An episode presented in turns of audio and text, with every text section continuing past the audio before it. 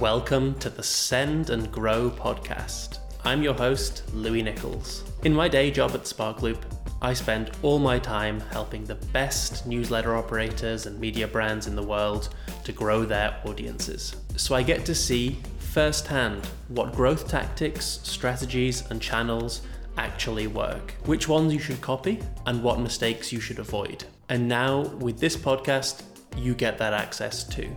Every week, I sit down with a different guest, from industry experts to successful operators, and we go deep on the stuff that you need to know so you can become really effective at growing and monetizing your email audience. Today, I am over the moon to bring you a conversation with Becca Sherman. Becca was an early employee at The Hustle, rising to become the general manager of their daily newsletter before leaving to found a new media venture, Workweek, with fellow ex Hustle superstar Adam Ryan. Becca, I've got no idea how to even begin explaining what Workweek is and what it does. Can you help me out? Workweek is a B2B media company. We work with a collective of B2B creators, mostly folks who have started their own newsletters and or podcasts, sometimes people who have been journalists and don't have their own audience, sometimes folks who have a couple of thousand newsletter subscribers, sometimes folks who are founders of their own businesses, like Nick Sharma, and have a newsletter and, and want to take some of that work off their plate and work on a team. And we, our goal really is to pair the very best operators with amazing creators to help everyone be in a place to do what they were born to do. Salespeople can sell, people who are uh, growth marketers can grow those audiences. We can create efficiencies across that collective of creators and give a place where everyone can really be supported in doing what it is they do best and uh, building up the audiences they have for their content. Awesome, yeah. And for people who maybe have seen some of these newsletters but haven't seen your name behind the scenes, can you give a couple of examples of the kind of newsletter, the kind of creator that you're working with? So we break it up into a few different types of creators that we work with. When we launched, we went to market with about four or five folks. Almost all of the creators to start were people who had newsletters of a couple of thousand subscribers, maybe a podcast, but mostly newsletter creators who had a couple of thousand subscribers, under 5,000, and one person who I would say was an undiscovered creator, someone who had been a traditional journalist at a fintech publication and knew she wanted to get her own voice out into the world and write in her own way with her own opinions and personality and joined Workweek. And so we started that way. And over time, we've started to work with more and more creators of all different types, um, including some folks who are founders of their own businesses and or have really large audiences, but are not sure or don't necessarily want to go it all alone. Maybe they want to figure out how to take ad sales off their plate. They want to figure out how to take marketing or growth off their plate, and they come on and, and work with us. So we have cannabis publication, climate tech, fintech, marketing, and like I said, some folks who uh, just got started, like What the FinTech and Nicole Casperson, to folks who have an established newsletter like Nick Sharma and his weekly D2C newsletter. I mean, I understand the like the value that the creators are getting out of this. Obviously, they get the whole back office support, all of that kind of stuff. Basically, I guess in effect, like a, a whole kind of media company backing them. What's in it for Workweek? It's really, for me, something we believe in, and I need to have a poster slapped on our wall. A rising tide lifts all boats.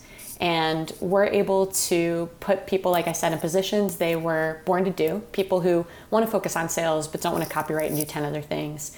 People who want to focus on marketing but don't want to deal with all the other stuff. Operators and creators who want to be able to focus, do things they're excited about, um, and be that rising tide that lifts all boats. And so the creators who come onto our team get to benefit from having this broader network. And Workweek on the flip side can build a broader network um, where we can do things really efficiently across all of these brands, sell ads, launch other types of products and services that it makes it much more efficient to build these businesses. Nice. And so you're taking an ownership stake, I'm assuming, right, in, in the publications, if they're bringing a publication to you already?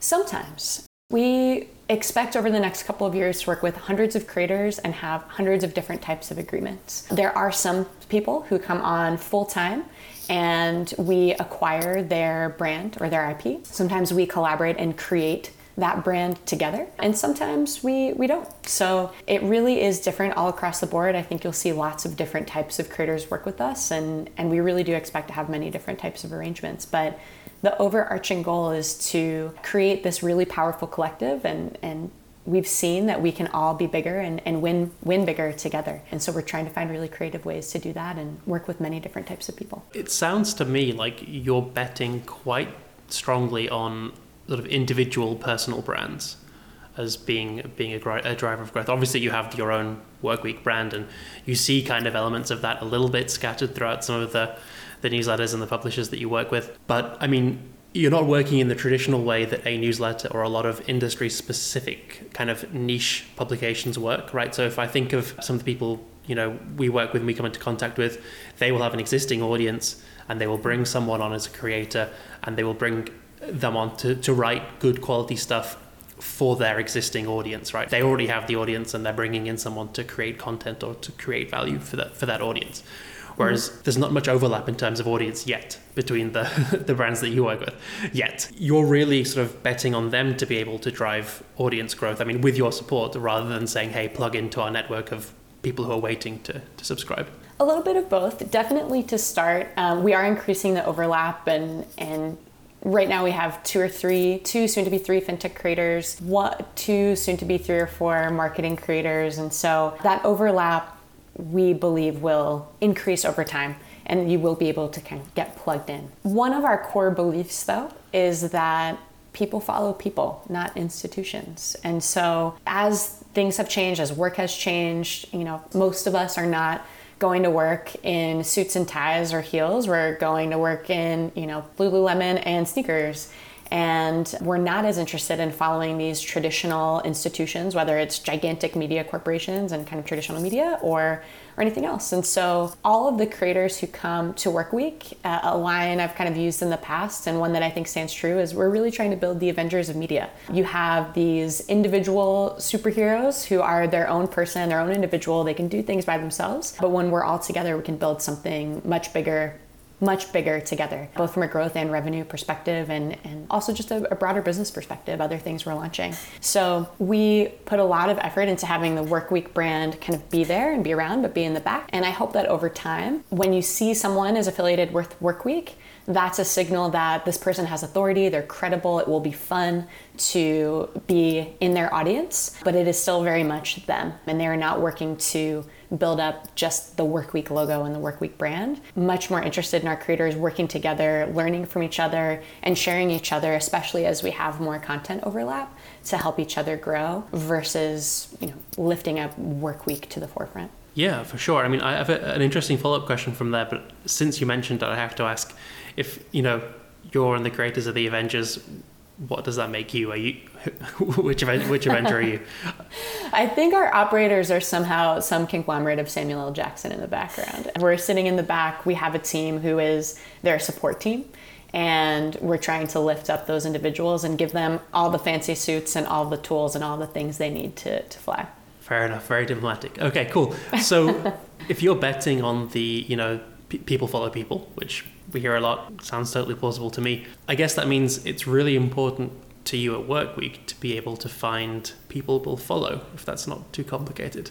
So, how do you identify that? Like, if you're looking at, let's say, I mean, there must be a lot of creators, publishers who'd be interested in working with you. How do you kind of look at those? They're all in the early stages or reasonably early stages.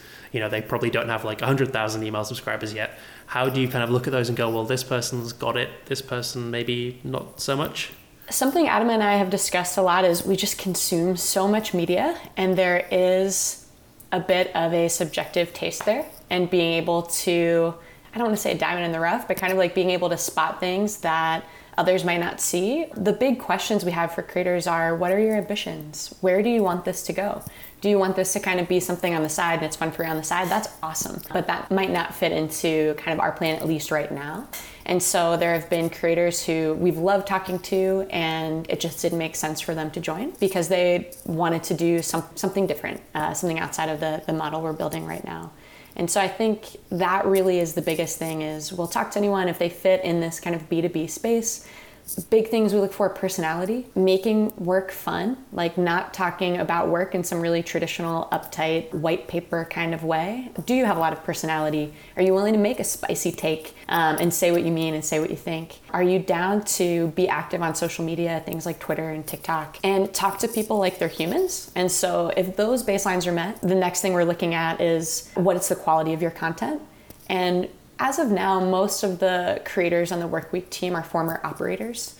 They are people who have been in the trenches of whatever industry it is that they're writing about. Typically, they're folks who are just so passionate about the, the industry they're working in, the place they're in, that they just started writing about it on the side or podcasting about it on the side. And so there's kind of like a, a sweet spot for us right now of folks who want to grow an audience. They're excited about being a content creator and dedicated to that they're really knowledgeable um, and are able to be, I don't always love the term thought leader, but they can kind of be a thought leader in their space. And they want to take some type of next step. We work with a lot of folks who are like, well, I would love to do a podcast, but man, I like don't want to edit that. What, how do we do that? I don't know anything about podcasts. Or I know my newsletter could support ads, but I don't know how to sell ads or I don't want to deal with selling ads.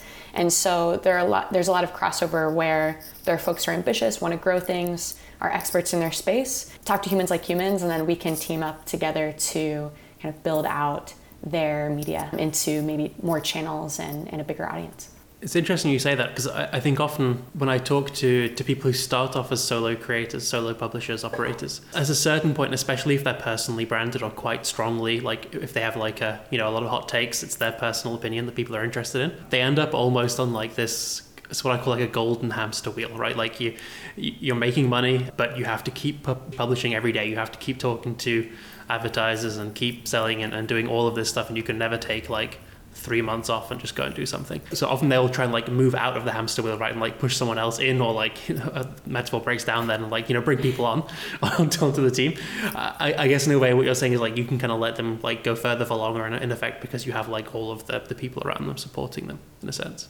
I think the golden hamster wheel is a phrase I, I can probably start using and one that people, a lot of people will relate to. Burnout is definitely something we've talked to all of our creators about, creators about, and something we're really conscious of. And the very first thing, as Adam and I were thinking about, you know, what work week would be, the very first thing we made was a culture and benefits document, and we you know, we're asking ourselves what type of place do we want this to be? How can we make this a really positive and supportive environment? And what values are are we going to drive? We're very value driven. What values are we going to put forth on our team? And also, what are benefits as we've talked to, you know, hundreds of creators of these past couple of years? What are things that they want and need?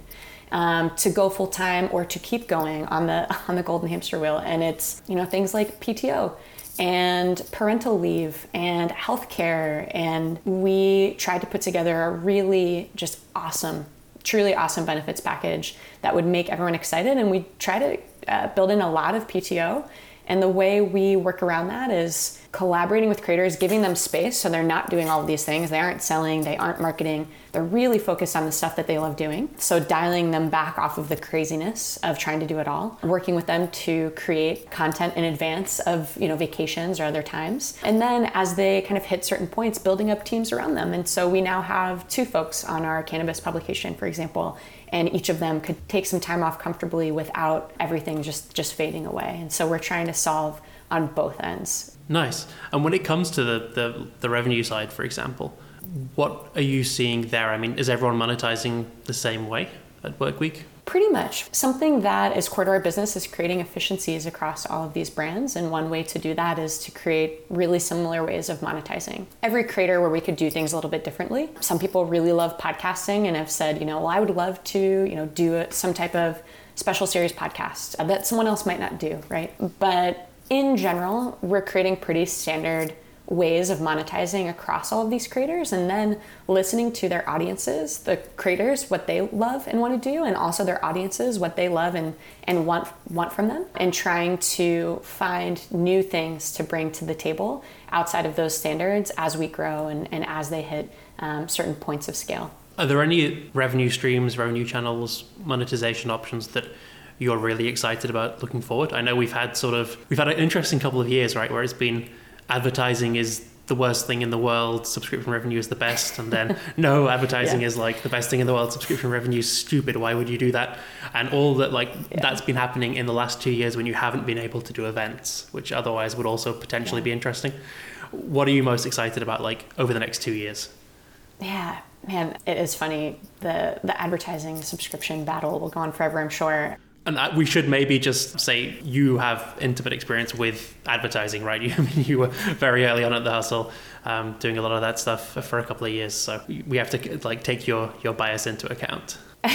yeah, my bias is that I I love ads, but our goal is to not have ads make up more than about a quarter of our revenue over time. There is a balance to strike always. And so I believe subscription can be a great revenue driver. I think advertising can be a great revenue driver and, and a great way to bring in cash so you can do other things. We have some announcements coming up soon for different ways we'll be driving revenue. So there are some things I'm really excited about that I can't speak to just yet, but two big ones that we're tackling right away and um, are out in the, the world already this year are events. I am really excited for in person events, especially, to be coming back. And we have an amazing head of events who's had a ton of experience and um, excited to let her loose and, and build a lot of different types of events for creators across the US right now. And also our venture fund. And obviously, it's a long tail revenue driver, hopefully, but it's been really exciting to build this venture fund, uh, the Workweek Venture Fund. It's something that all of our creators can tap into and they get to keep the carry on their investments. And so,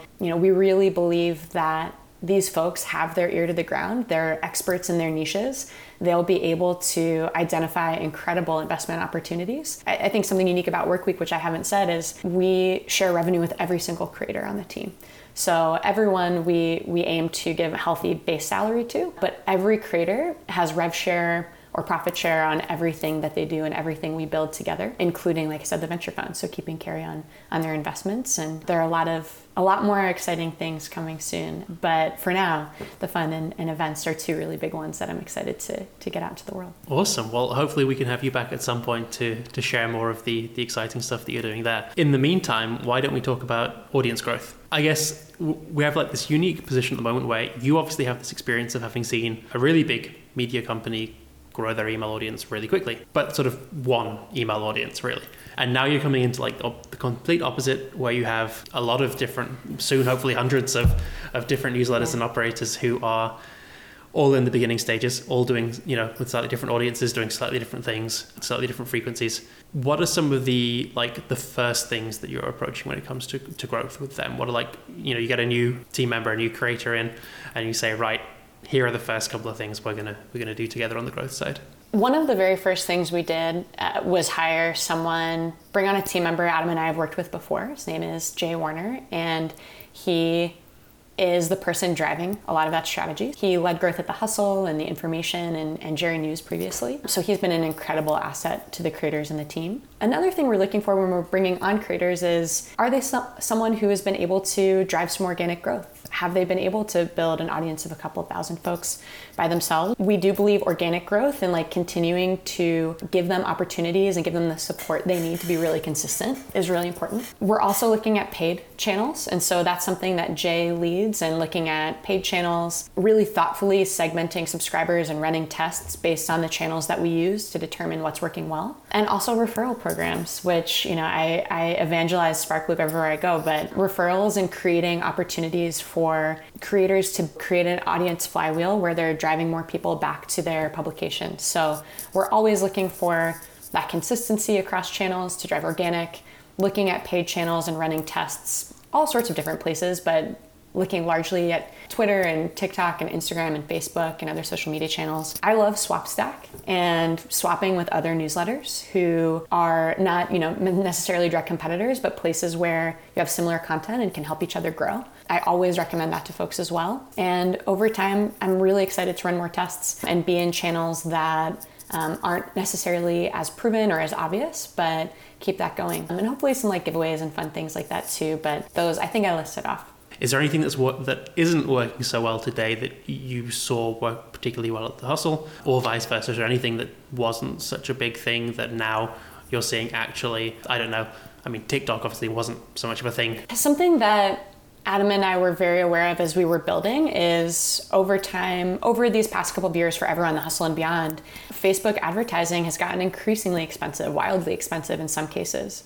And finding new channels to invest in has been a big focus for us. Thinking more about SEO has been really important for us. How can we make really great content that uh, can live online and be visited and, and thinking of thoughtful ways to do that. And also, you know, we're really going after audiences who, because of the model we have and the content we're creating, we're okay if those Facebook CACs are a little bit higher. But that, I think, for most publishers, it's really hard to acquire subscribers from Facebook the way it was back in the, the kind of golden days when the hustle and Morning Brew and the Skimm were getting started. And I think things like Sparkloop and SwapStack for many creators can be really incredible channels where they can do things for free or really low cost and try and work around some of the the kind of muscle that bigger brands have on. I mean, when it comes to especially the growth side of things, you mentioned you're willing to be a little bit flexible in terms of CAC, customer acquisition, well, subscriber acquisition cost, I'm guessing. What are the metrics that like you're sitting down with Adam and Jay and the rest of the team and saying, hey, across our brands are like for a specific creator, these are like the the metrics, the numbers that we actually really care about. Because it brings me to kind of one of my points and why I'm why I'm quite excited about Work Week. I mean, we see creators and, and media brands every day at Sparkloop, and some of them are doing really, really well, and some of them are just not really growing at all when they come to us. And I'm convinced that a large factor in whether you're doing like really fast growth or really slow growth is just kind of how professional you are and how fast you expect to grow. And that seems to be more and more true. And I think having something like Workweek kind of behind you as a creator that can come in and say, look, these are the things that are important. No, you can spend a dollar or two dollars or five dollars or whatever on a new subscriber. You, they won't pay you right back immediately, but it makes sense yeah. from a business perspective to do that. I think that's just so important. And I think as if that becomes normalized, you're going to see people approaching this in like a much, much more effective way.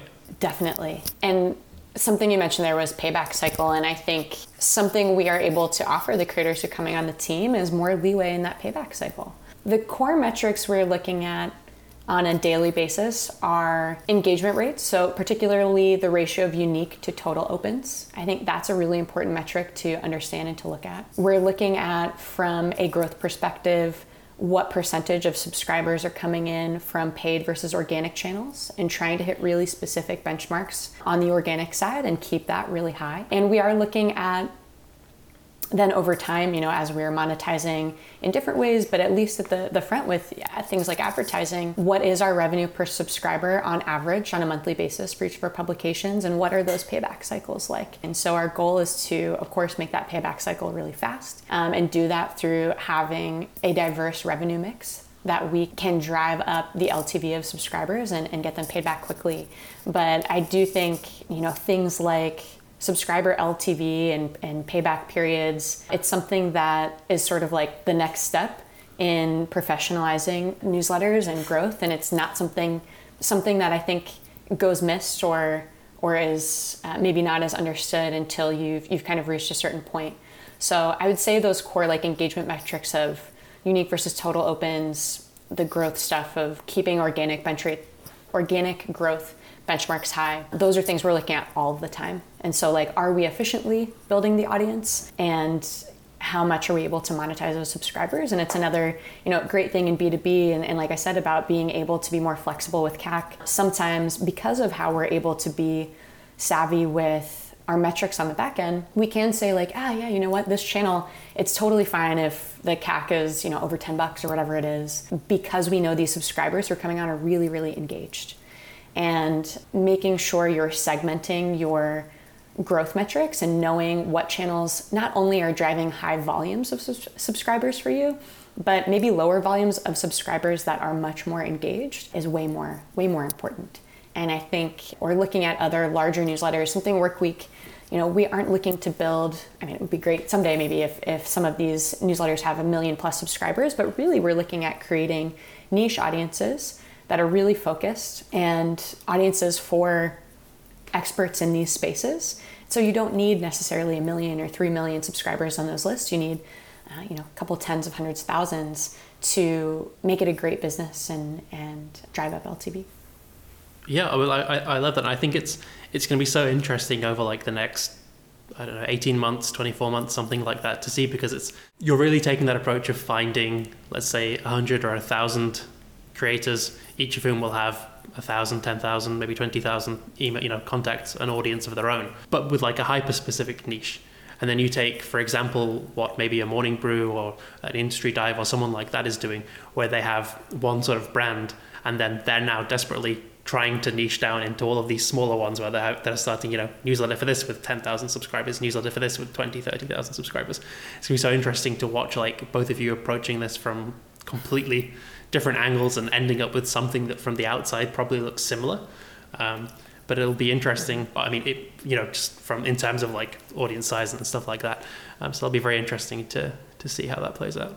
Yeah, definitely interesting. I mean, those are badass businesses. So we've learned a lot, a lot from both of the the businesses you mentioned, and I think there are so many ways to approach it, and so many, so much room for a lot of people to win in all of these niches and all these spaces. And like I said, something that's really core to us is a rising tide can lift all boats. And so, how can we build this great network of creators and start building more overlap across our creators? Um, is something we've you've already probably seen or anyone has seen as they're they're kind of paying attention to who we're announcing and, and who's coming in next and you'll see more of that but we're really excited to work with you know hundreds of different creators like i said and and create a place where workweek can be that underlying authority and if someone sees workweek they're like ah we know this is going to be really good Awesome stuff. And where can people go and find out more about Workweek? Where can they find you? Follow along, see how things go.